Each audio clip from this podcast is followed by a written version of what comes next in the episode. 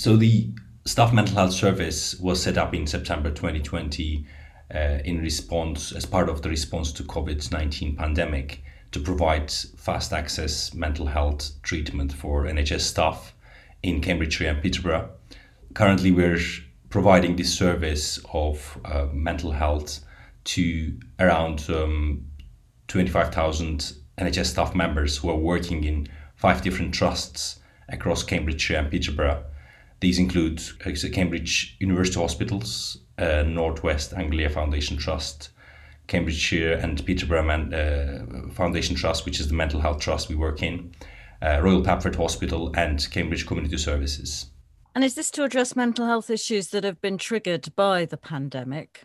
So the mental health problems were mentioned in many reports in the past for NHS staff that, that the NHS staff had higher mental health needs compared to the general population. But um, that it wasn't possible until until recently, and our service was set up as uh, as a response to uh, COVID nineteen pandemic. And needless to say, COVID nineteen pandemic made everything more difficult for uh, many people, and especially people working on the front line. So any mental health problems that were there before became more complicated in response to COVID because a lot have changed over the last year. And what kind of mental health problems were you seeing triggered as a result of the pandemic?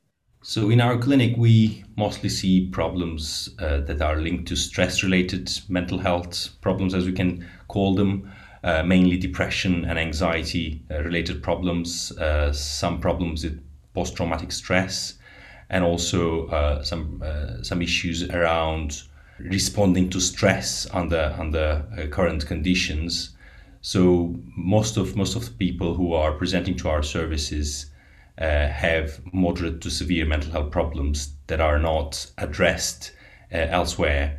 There are lots of offerings in the NHS at the moment to to help and build resilience and uh, well-being within the NHS staff. But for a group of people, these uh, support mechanisms are not uh, helpful enough. So our service steps in at this point when people have more prolonged or more complicated mental health problems. And we have seen that people with a history of mental health problems have suffered from the changes that are induced by COVID-19 pandemic, not necessarily in relation to their workplace, which is a major part, but also the changes in their social lives and uh, other aspects of their lives. So uh, we have seen various uh, difficulties from workplace stress to difficulties around pandemic on the back of previous mental health problems. And are there particular stresses that people in the National Health Service are under? I mean, uh, we've seen lots of mental health issues during the pandemic from people feeling very isolated, very fearful. If you're working in the health service, are there additional issues on top of that? What we'll find is that a lot of NHS staff are used to their role and their teams and the environment they work in.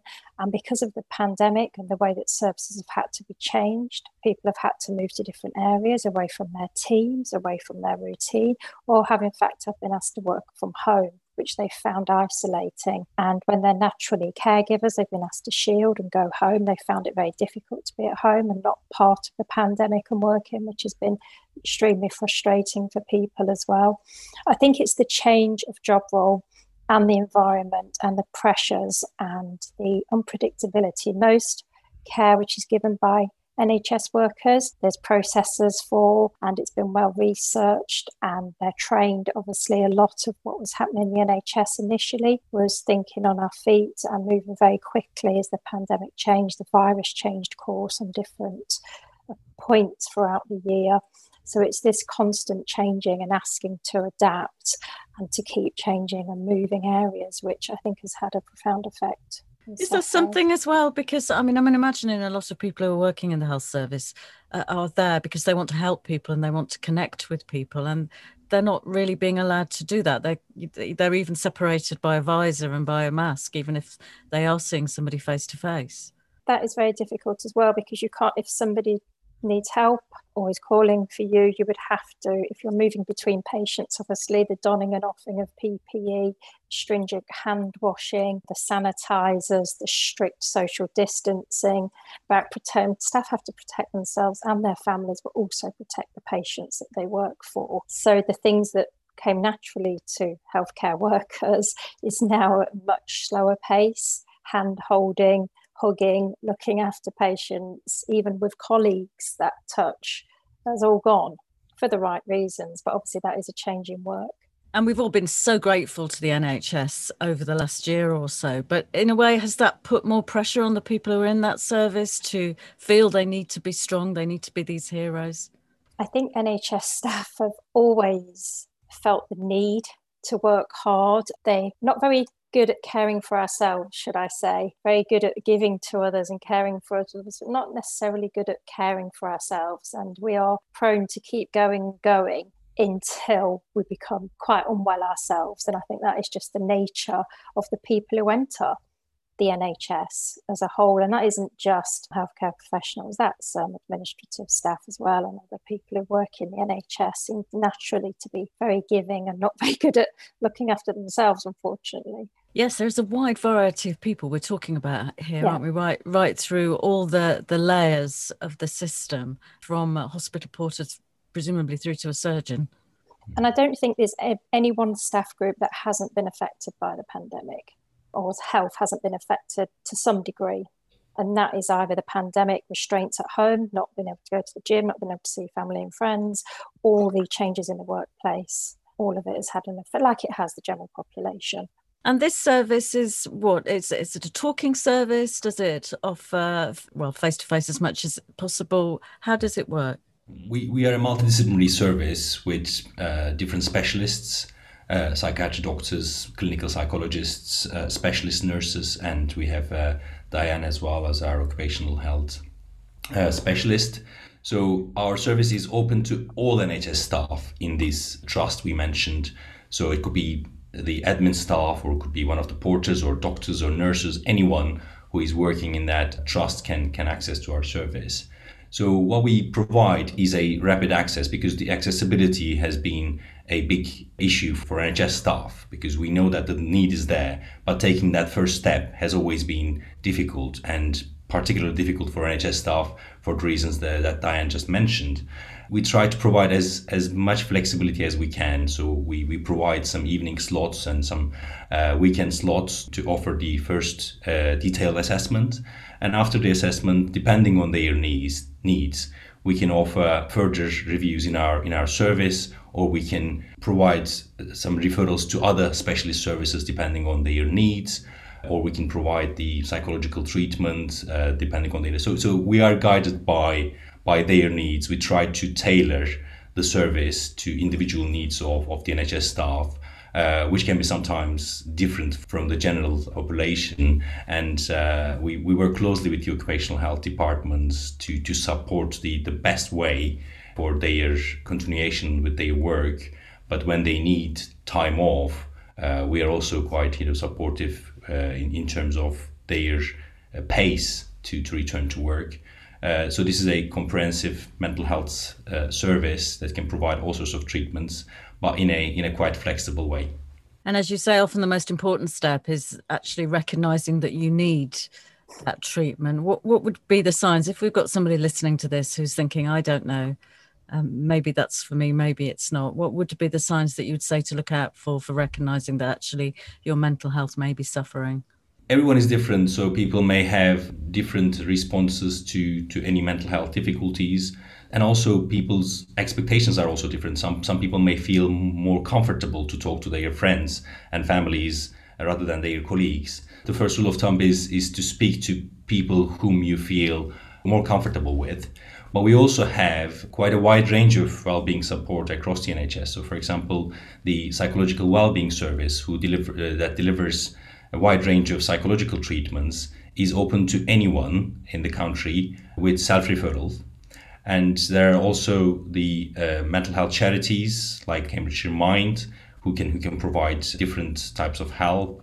Uh, so there are also other charities for young people, for example, uh, Centre 33, All of these institutions have their own websites or telephone numbers that you can make the first contact. So, making the first contact is checking in and understanding whether this service may be suitable for you. And wherever you go, if the professionals feel that your needs are met elsewhere, they would signpost to other services. So you don't have to have a huge knowledge about about systems.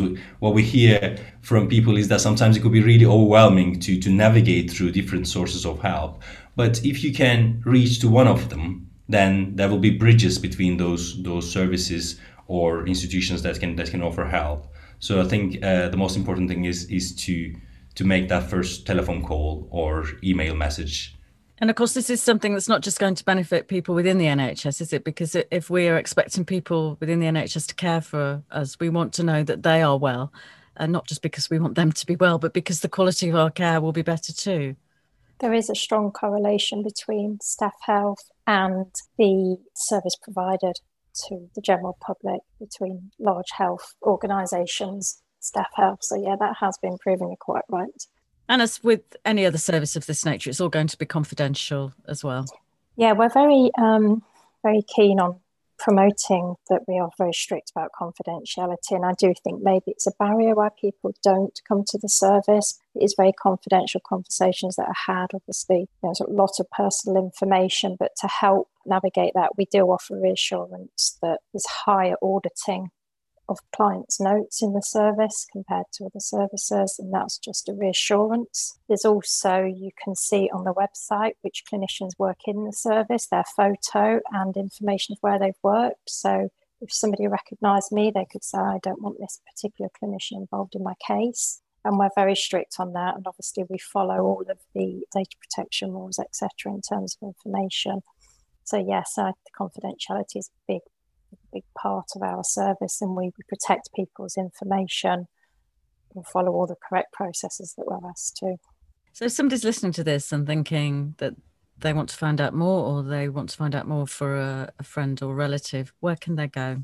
So they can have a look on our website, the Staff Mental Health website at the CPFT, or they can, if they want to be referred, they can speak to a psychological wellbeing team within their trust or their occupational health department, they can ask to be referred to the occupational health department or speak to their GP and they can refer them into the service.